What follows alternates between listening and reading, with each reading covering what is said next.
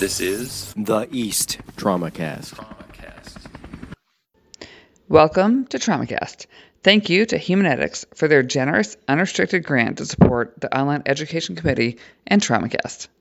Welcome back to the next edition of TraumaCast. I can't believe the summer has flown by and we have not had a chance to uh, present a TraumaCast since May. Our last TraumaCast in May was with David Skarupa, who's with us today. It was very well received, and David has graciously agreed to come back and talk to us about some clinical scenarios in uh, vascular trauma, as well as some vascular scenarios we see in the ICU and acute care surgery. New to the TraumaCast is uh, guest moderator Lucy. I'll have her introduce herself in just a moment. What you're going to hear over the next uh, few months to year is many members of the Online Education Committee would like to get involved with the TraumaCast, so we will have some guest appearances and we'll have some repeat appearances. And I think we'll add a, a different flavor, a different voice, and allow us to bring some more TraumaCast to the audience. As always, if you have any questions or have any suggestions or any feedback from any of our uh, productions, please see us at uh, the Twitter East underscore TraumaCast and leave your comments. We'll start off with uh, introductions. David, let's start with you, our guest. If you could let everybody know who you are and where you're from. So I'm David Skarupa, and I'm an acute care surgeon at the University of Florida College of Medicine in Jacksonville. Excellent. And then a voice from the past you've heard before, Aditi. Could you uh, welcome back? And if you could let everyone know who you are. Hi, Carrie. I'm Aditi Kapil. I'm at Yale New Haven in New Haven, Connecticut. And first time uh, TraumaCast moderator, Lucy. Go ahead and introduce yourself.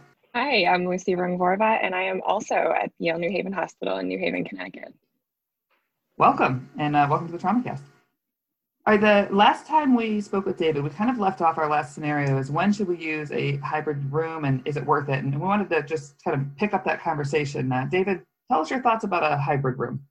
Yeah, so yeah, last time we talked, it uh, just for those of you that haven't didn't listen to the first one or did and may not remember, we we left off with talking about a hybrid room and at the at of Health in Jacksonville, we don't have a hybrid room, and so we for years managed uh, vascular trauma back in the, with Rick Frykberg and Jim Dennis without a hybrid room, and obviously it's been a and we can still do that, and it's been a an ongoing debate in the literature, and I'm familiar with many uh, institutions having not only a hybrid room but multiple hybrid rooms, and I think that the it does have a role, and its its exact utility is still evolving, and I think that it's probably more than a hybrid room per se, but actually the training of the modern day surgeon who's going to manage vascular injury.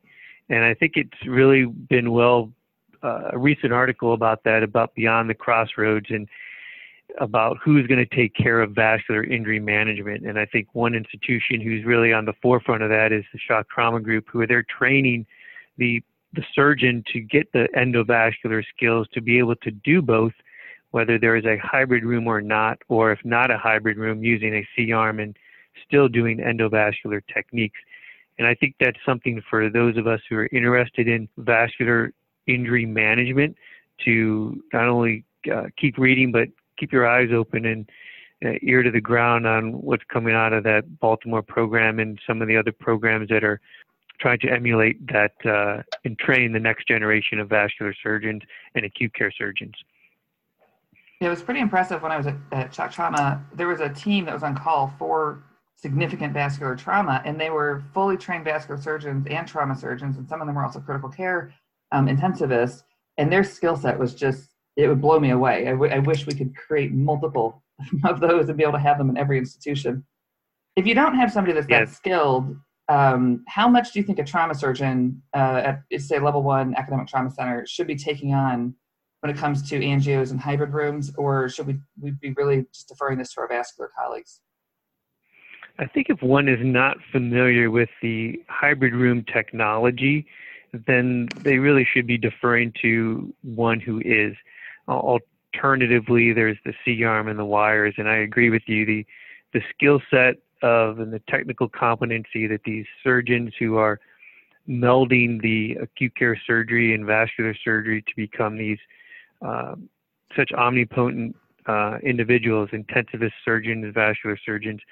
So I think it one it starts with just a general interest in vascular injury management or vessel disruption management, and then uh, from there deciding if if one has the the skill set and is stayed up with the technology. And I think that's been one of the one of the questions that keeps being asked is to how does one maintain their skill set outside of major centers such as shock trauma that is seeing close to 9,000 traumas a year and has the volume for one to truly do both vascular and acute care surgery and do the endovascular. And I think that that's something that's probably going to have to get worked out, probably at not only at the institutional levels, but the with the American College of Surgeon and the Society of Vascular Surgery.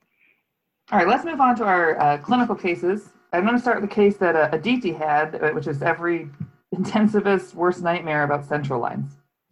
This is a case that no trauma surgeon or general surgeon wants to ever admit to, but putting a central line in the artery. You know, it's a common thing. We put central lines in pretty commonly in the in the trauma bay or in the OR or the ICU, of course.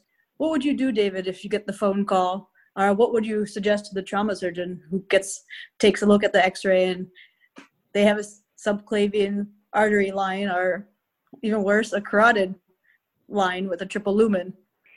Yeah, so I would say one, just leave it for now, mm-hmm. and I'd go see the patient and we'll go with the subclavian line. If it's a triple lumen, the, the size of that's about a seven French.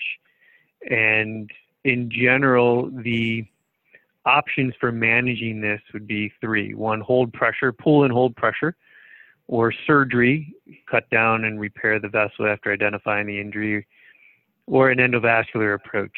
For the subclavian, holding or pulling the catheter and removing it as long as the patient is not going to be um, anticoagulated would be probably an okay maneuver. I'd say for the carotid artery, it's a little different just because of the potential stroke risk.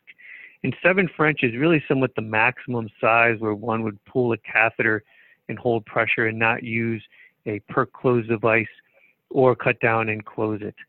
So I would say if it was a carotid, I'd leave it in place, plan to uh, remove it in the operating room under direct visualization and suture closed. Now, femoral artery, I think that's seven French is something commonly used, and in fact, uh, whether one believes in it or not, the Reboa catheter, uh, one of the Reboa catheters is a seven French that is designed to be removed and then just hold pressure, um, so it doesn't have to have a cut down as long as it's placed in the uh, common femoral artery. So that would be my approach to a central line in the artery. Now, with ultrasound, it should be pretty free, infrequent in uh, 2020. All these things, you never know when, especially in a difficult patient who's crashing, that sometimes I've seen it happen. And it's good to always know the management when you're the trauma surgeon or the ICU attending in the middle of the night, especially for our residents and fellows who are mostly putting in our lines. Hey, David, how do you hold pressure when you pull a triple lumen out of the subclavian artery? So that would be just uh, direct pressure, uh, really bringing the artery up against the, the clavicle mm-hmm. and holding pressure. And uh, and I would hold it for somewhere around 15, 20 minutes, just hold pressure. And it should stop lo- as long as the patient is not coagulopathic or going to be anticoagulated. David, are you pinching around the clavicle? Pinching around the clavicle, yes. All right, Lucy, you have an interesting case about a popliteal artery injury. Yeah, so this is a young gentleman who presented after a motorcycle accident, um, common here in the summertime, and uh, he he had a decreased GCS in the trauma bay, uh, which was found to be due to a subarachnoid hemorrhage uh, of small size, but he also had a dissection of the popliteal artery, which we picked up uh, after he had no palpable or Dopplerable pulse in the trauma bay. Um, how would you approach uh, this kind of blunt popliteal injury? So there are two major ways to approach the popliteal artery. With, so now we have a defined or a definite pulse discrepancy. Have we already localized it to the popliteal artery because of external trauma, or do we have some sort of imaging? Base, yeah, uh, seen on CT angiogram. So I think that there are two ways to approach this. One, the modern vascular surgeon or someone who's endovascular inclined might um, entertain an endovascular approach. However, I would say that a direct exposure and repair in an open fashion would be the uh, definitive and best approach. And uh, there are two ways to approach the popliteal artery. One the medial incision that uh, actually takes down or cuts the pes anserinus. So those are the muscles, uh, sartorius, gracilis, and semitendinosus. And fully expose the popliteal artery above the knee and below the knee. And not only the artery, but the vein. There are often associated injuries. And then actually do a uh, interposition graft of preferably vein from the contralateral side to repair this. There may be an associated hematoma or clot that we can see externally to help us localize where exactly that vessel is injured. I would say that medial approach provides the best exposure. Um, the posterior approach uh, can be done as well. It's just it's somewhat limited because it is in the to the popliteal area. So we really have to be certain that that is essentially the only injury and that we can definitely access it uh, through that posterior approach with the patient supine as opposed uh, prone as opposed to supine. Walk me through this as though I was a uh, junior resident. So I'm in a trauma center. I need to get uh, access to the popliteal. So how do I position the patient? You, you'd mentioned some muscles that I haven't looked at probably since uh, fellowship. Uh, just kind of walk me through the basic steps of how I'd get control of this injury. So definitely the patient's going to be supine. Uh, I'd have the patient prepped really from chin to toes. Chin. And this is, I'm sorry. I'm doing a knee a knee exposure, and I want to prep them from the, the chin. Well, this is a trauma patient, so I would say definitely be a trauma full trauma prep and exposure. Okay. We never know what we're going to get into. And the classic is chin to knees. However, we're going to need to do a completion angiogram. So I would like to have both lower extremities prepped all the way through to the toenails.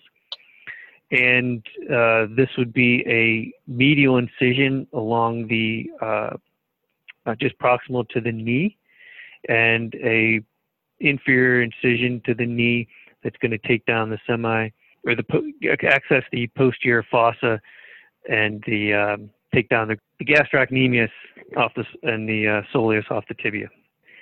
And then what what's commonly done in, in, in elective practice is this is a bypass. However, in the trauma setting, to get the best exposure, one's going to really need to take down the pes anserinus, and those are those three tendons or tendons associated with muscles of the sartorius, gracilis, and semitendinosus to really expose that popliteal artery. And I would take those, cut, transect those uh, far enough off the bone so that they can be reapproximated. And that really gives us complete exposure of the popliteal vessels above the knee, in the fossa, and below the knee to fully expose and evaluate the artery and the vein. And when you said contralateral uh, vein, you were speaking about the uh, the saphenous, correct? The saphenous is strong. So, yes, a contralateral greater saphenous vein, yes. Okay. And then I would definitely do a completion angiogram to make sure that we have a three vessel runoff uh, all the way through the ankle and evaluate the pulse postoperatively. I was wondering if there's uh, an associated bony injury, as there often are. Um, do you prefer to do this before the orthopedists come in and do their portion of it, the procedure? So, with an associated bony injury, I would revascularize the extremity with at least a shunt. So then the orthopedics can get the extremity out to length and then do the definitive procedure. So essentially decreasing our warm ischemia time as soon as possible. And in our patient, we had a particular conundrum, which was that he did have a contraindication uh, to systemic anticoagulation, uh, which is fairly common in trauma patients. Is there any words of wisdom that you can give us about how much anticoagulation in an injury like this takes to um, to get a definitive repair? Yeah, so the, the anticoagulation is not a substitute for technical precision, and systemic anticoagulation really is not mandatory. Uh, heparinized, hep, heparinized saline administered regionally or locally is really all one needs. So in this case, if there's an associated head injury or any other reason that would be a contraindication for systemic anticoagulation. Local heparin flushes during the repair and technical precision will be fine uh, and actually have a great result. So another variety of this might be a transsectional extremity wound, uh, a bullet wound that might go through and through the popliteal vessels. Would you approach that any differently? I would not. That would, that would be my preferred approach for the patient in a um, is the medial approach. So the Um, blast injury, does that change your repair? definitely a blast injury or a shotgun injury. So, because I really want to see above and below that uh, injury, evaluate thoroughly those vessels. If there is a scenario where one would probably consider a posterior approach to the popliteal fossa, it would be a blunt mechanism. Or potentially an isolated stab in the popliteal fossa. And just to review the borders of the popliteal fossa, it's the uh, semimembranosus, the biceps femoris, the gastrocnemius, uh, both medial and lateral heads. And that just, if it's right in that area with a stab wound that could be maybe simply re- uh, repaired simply with uh, a few sutures or a blunt injury, that would be consideration for a posterior approach. I think one just has to be careful about proning a trauma patient and potentially limited exposure. I was thinking about um, you had when you and I talked about doing this trauma cast together. You had mentioned that you had a pseudoaneurysm um, who had some shock, but it may or may not be clear. Could you uh, refresh that case for everybody and, and let us know what you did? Sure. Actually, there are a few scenarios that are related to traumatic pseudoaneurysms. That uh, so it could be a groin common femoral artery pseudoaneurysm, a patient who had a catheterization a, a few days prior and came in with a pulsating, palpable groin mass and was in shock and clearly pale, diaphoretic, and disoriented and needed operative intervention. And that is, again, following the principles of vascular trauma and getting proximal and distal control after making a longitudinal incision over the groin and isolating out the vessels. And then it's amazing. It, it's it's a relatively small hole usually, but it just ends up uh, and needing just a few sutures to repair it. However, it's much different than managing a pseudoaneurysm that one may see in uh, an AV fistula or uh, an elective vascular surgery practice. I think that the other two scenarios that come up sometimes in trauma are penetrating injuries, usually from gunshot wounds to the extremities, maybe to the forearm or to the leg, and they have equal pulses. The patient then shows up in clinic and they have a pulsatile mass in their forearm or they're continuing to bleed from their leg. Uh, I think those are, again, need to be explored or evaluated usually with an angiogram to uh, identify exactly where it is if it's non-compressible and then surgical intervention which is much different than like the vascular elective practice of ultrasound and pressure or thrombin injection. These traumatic pseudoaneurysms in those scenarios are just usually not amenable to that approach uh, especially if there's skin changes if it's pulsatile if it's wide necked, and, and obviously if it's in um, a patient who's in shock. I had a, a young man come in with an isolated gunshot wound just above his knee. What is your thought process about ABIs? Would you have it done in the trauma bay, go straight to CTA, or rather go to the the OR with angio? So if uh, does the pa- a patient has an isolated gunshot wound above the knee, and I would evaluate the pulses to Mhm. determine if there is a pulse discrepancy. So if there is a pulse discrepancy, let me phrase it. If there is absent pulse, then we're going to the operating room and we'll just line up the holes. We have a pretty good idea of where that injury is. If there is a pulse discrepancy, meaning oh, there's a pulse, but it just doesn't feel as easily palpable as the uninjured side, then I think a way to quantitate that is getting ankle brachial indices or ABIs. The formal way to do that is measuring both brachial artery blood pressures, taking the highest of the brachial artery pressure, and then getting the highest uh, blood pressure in the ankle of the posterior tibial or the dorsalis pedis, and also using a Doppler determine when that pulse or that signal uh, comes back after the blood pressure cuff is inflated. And anything less than 0.9 really needs either further imaging or uh, exploration. You had mentioned it sounded like you put some emphasis on uh, penetrating trauma to the uh, upper leg. Is there a difference in your approach if you had a penetrating trauma to the lower leg? So, no, I would say it's, well, in the sense that the lower leg has three vessels. And so if there's one vessel injured and we have a normal pulse exam, even if one of those vessels is injured, whether it's uh, partially, there's a divot taken out of it, or if it's transected and thrombosed, there's still enough perfusion to the foot that no intervention is necessary. However, there could be a pseudoaneurysm that develops later. It goes back to what we originally, mm. what we earlier talked about, and maybe that patient gets a fasciotomy, and they just continue to bleed from their fasciotomy. Can't figure out why. I would follow that up with an angiogram, and uh, there's a pseudoaneurysm, and then potentially either an endovascular intervention or surgery.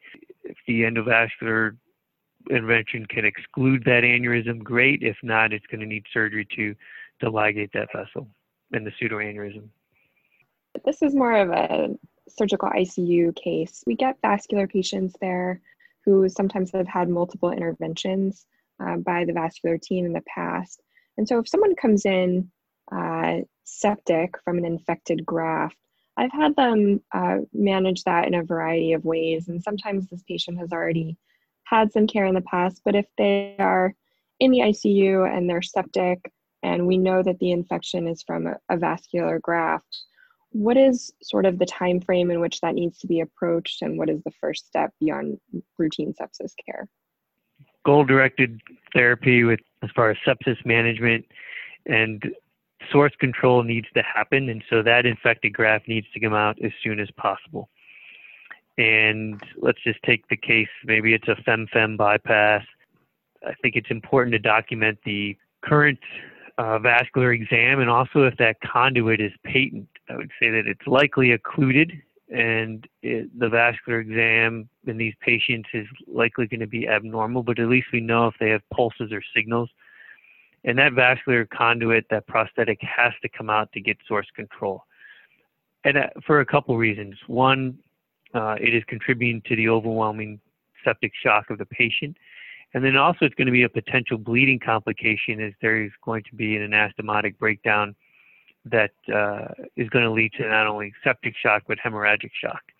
We had one of these patients not too long ago who had exactly that, a fem-fem bypass, was in septic shock, actually uh, blew out one of the femoral, common femoral anastomoses.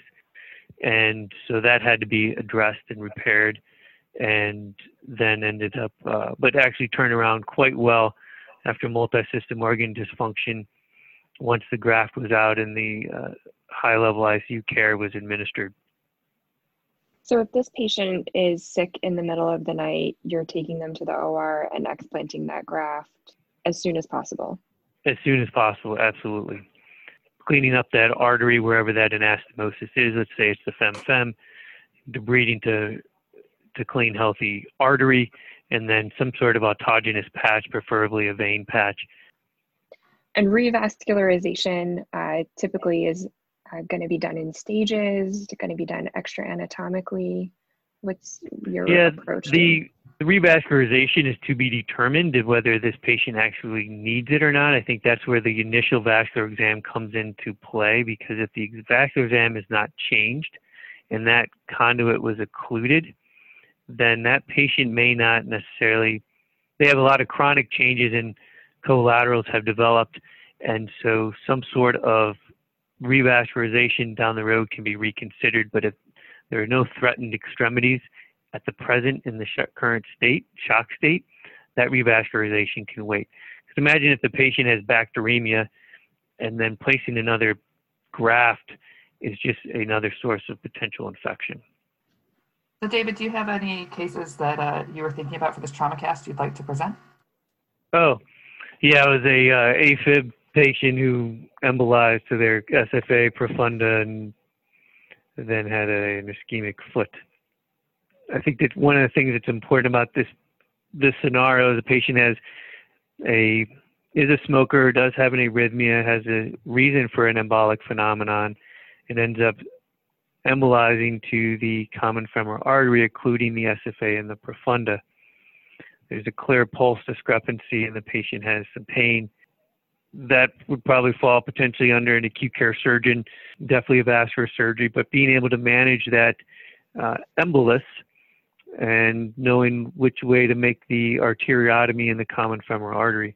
The classic way for, in this case, would be a, uh, a transverse arteriotomy and evacuate the clot, uh, regionalized heparin, and then completion angiogram, also embolectomy and completion angiogram to make sure that there isn't anything that has uh, any embolus that has gone distally. This used to be one of my favorite cases whenever I did vascular. We had a heavy vascular uh, residency, and this is my favorite case. If we could set up a CFA uh, embolectomy clinic and I could just do that all day long, I would. It is it is a very satisfying case, especially when the when the clot is still there and the uh, removing it and restoring the pulse, it is a very satisfying case. Yeah, that little little Foley Fogarty balloon, digging it down, and all that clot that comes out is extremely satisfying. And then you save somebody's leg, which uh, I think they're quite appreciative for. Yes, absolutely. And it, and the other thing is that if we go through the scenario and the clot's not there, and then get an angiogram and maybe it's distal, and it's in the popliteal, and then obviously just extracting it with embolectomy uh, balloon, Fogarty balloons. And if there is still clot in that area, then the next step is to make a cut down infra uh, below the knee, expose the below the knee popliteal artery, and then be able to pass a catheter into the anterior tibial artery, the peroneal, and the uh, posterior tibial. 80 some percent of the time, an embolectomy catheter or Fogarty balloon from the femoral artery is going to pass into the peroneal. So, if that clot is dislodged and it's gone into the posterior tibial AT, we are unlikely to retrieve it with a Fogarty balloon from the femoral artery. So, it's going to need another cut down to extract that balloon or extract that uh, embolus. Do you remember the case you'd mentioned um, in an email about lower extremity pulse discrepancy after an MVC ejection? Yeah, the patient had a obvious sign of a soft tissue injury to their left uh, distal thigh and a pulse discrepancy. There was a pulse, but it just wasn't as normal as the other one. There was an ABI abnormality, and the patient had a CTA that showed a distal SFA proximal popliteal injury. There was also associated soft tissue air and actually had transected their sartorius and uh, injured their quadriceps and actually had circumferential intimal injury to the above knee pop, distal SFA above knee pop, right at Hunter's Canal. That was, we opened up the artery of, over the area of thrombus that was visible and palpable the intima was circumferentially disrupted, so that area was resected. Reverse greater saphenous vein placed in an interposition reverse greater saphenous vein, and the vein was inspected and it was intact. And it actually seemed like it got pinched right at the Hunter's right at Hunter's Canal from a blunt mechanism injection. Interesting. It worked. Your uh, your graft worked, and the patient did okay. It did. So this is a pretty common scenario, um, especially uh, in the surgical ICU. But we have a patient who has a PICC line for uh, some number of days, and then we uh, find some reason to get an extremity ultrasound, and they have an upper extremity DVT associated with the PICC. Um, are you an advocate for absolutely pulling the PICC line? Do we continue to use it? Does that patient get anticoagulated for some amount of time? So yeah, yes, I would pull it. It's a line-associated thrombus, and um, yes to the anticoagulation. So following... I feel like when I pull it, like I'm imagining like wiping the rest of the batter off of a spoon. if when I pull the line up, I now have a clot that then is sitting in my vein is going to fly towards the heart and give me a, a massive PE. Yeah, I, I would I would pull it and anticoagulate. So a PICC line in the brachial vein with an associated clot, you would pull that that line and not use it. Is that correct, David? I would I would pull the line, yes, and anticoagulate okay. For associated DVT. Go ahead. Is there any uh, situation that you would just anticoagulate it through it, especially with some of our patients in the ICU who are very poor vascular access? If that's the case, yes. Sometimes we have to treat through it, and I would do exactly that: anticoagulate, keep the line if we have limited vascular access. But if I if we had the if we were able to remove it, then I would remove it and anticoagulate. That's my favorite trick. I pull it out of one arm, anticoagulate, and then ask the PICC team to come back and put one in the other arm. They say, no, he's anticoagulated. uh, we've gone through quite a few scenarios. Are, are there any other scenarios or, or, questions that you guys can think of for David? Oh, we you had mentioned something about a PICC line in the artery, David. So what's what's the approach with that? Blame the So- PICC nurse, of course. Yeah, no. Imagine the scenarios. The PICC line is being placed and it goes in an artery, and then there's a perc closure done on the artery, and then now there's a pulse discrepancy. So what likely happened is the Perclose device, which isn't really designed for upper extremity work, uh, has crumpled up the brachial artery and caused an occlusion, or at least a significant stenosis. So I think in this, I would say in this situation, uh, ideally leave the line in place, and we can take that out in a uh, controlled fashion without uh, perc closure. Now, if the perc closure has already been placed, well then uh, that's going to be a cut down on the brachial artery in the uh, bicipital groove, identifying the abnormality in the artery, and then different than the common femoral artery cut down and transverse arteriotomy for the embolus, I would make a longitudinal incision or arteriotomy in the brachial artery, evaluate the intima, remove the Perclose device, and then do a vein patch to maintain patency of that brachial artery. Is the difference longitudinal, longitudinal versus transverse? Because in the femoral scenario, it's a clot, but in the brachial scenario, you actually have an injury from a device. So you need to get better. Well, we have an injury from a device that we need to, we, we have an injury to the artery, and I really want to be able to see circumferentially what the extent of the injury, fully hmm. evaluate the intima. In the situation where I'm making an arteriotomy for an embolus, would usually make that in a transverse fashion as long as the artery is soft and uh, feels normal to, ex- to pass the Fogarty's and extract the clot. If there is a clot or an injury to the artery where I really want to circumferentially evaluate, I'd make a longitudinal incision, get much better visualization, and then plan to close that with a patch because closing that longitudinal arteriotomy primarily is going to lead to a segment of stenosis. And what's your ideal vein Unless- patch for the upper arm? Uh, for the upper arm, I would take just a local, one of the duplicate veins that are in the upper extremity. It uh, might be basilic. I can easily access that. It's, pretty close to the brachial artery or the cephalic, especially in somebody who's obese. Rather than, and that way you stay out of the groin Mhm. and uh, potential groin complication. And this is a very small. This would be a very small patch, and that's also another option if the if the extremities are not an option for a greater saphenous vein. Uh, basilic vein can be used as an, a conduit uh, in place of the greater saphenous vein, although the greater saphenous vein is still the gold standard. Thank you for joining us again. I can't tell you how helpful it is. great. Yeah, it's great. but We don't do this that often, but we all are in that situation where we have these vascular uh, injuries or scenarios in the ICU, and and it's hard at two o'clock in the morning. So I hope that the TraumaCast can be a resource uh, for our listeners to listen to and kind of put this in the back of their mind. So when it happens, you're like, I got this. I've, I've listened to David. We're good. Yeah, well, it's I appreciate this. I like talking talking with you guys about it and talking through it. It you know, I, I'm also in a unique situation.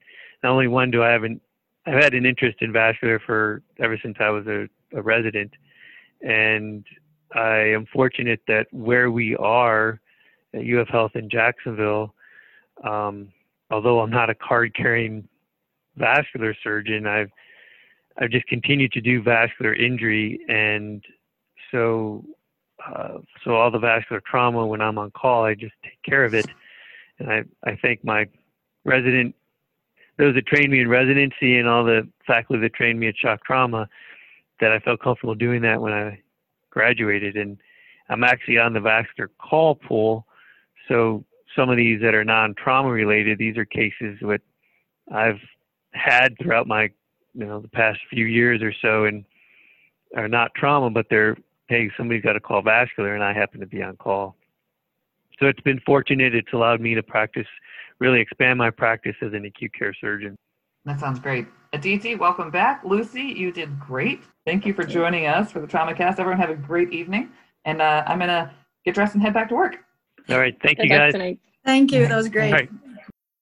And that wraps up another edition of TraumaCast, brought to you by the East Online Education Committee of the Eastern Association for the Surgery of Trauma. You can check out all the great educational and career development resources available on the East website at www.east.org. And make sure you subscribe to the TraumaCast series so you don't miss any of our exciting upcoming programs and interviews. So if you're searching for cutting edge science and research, professional education, network and building relationships, and career development, remember that all you need to do is look to the east.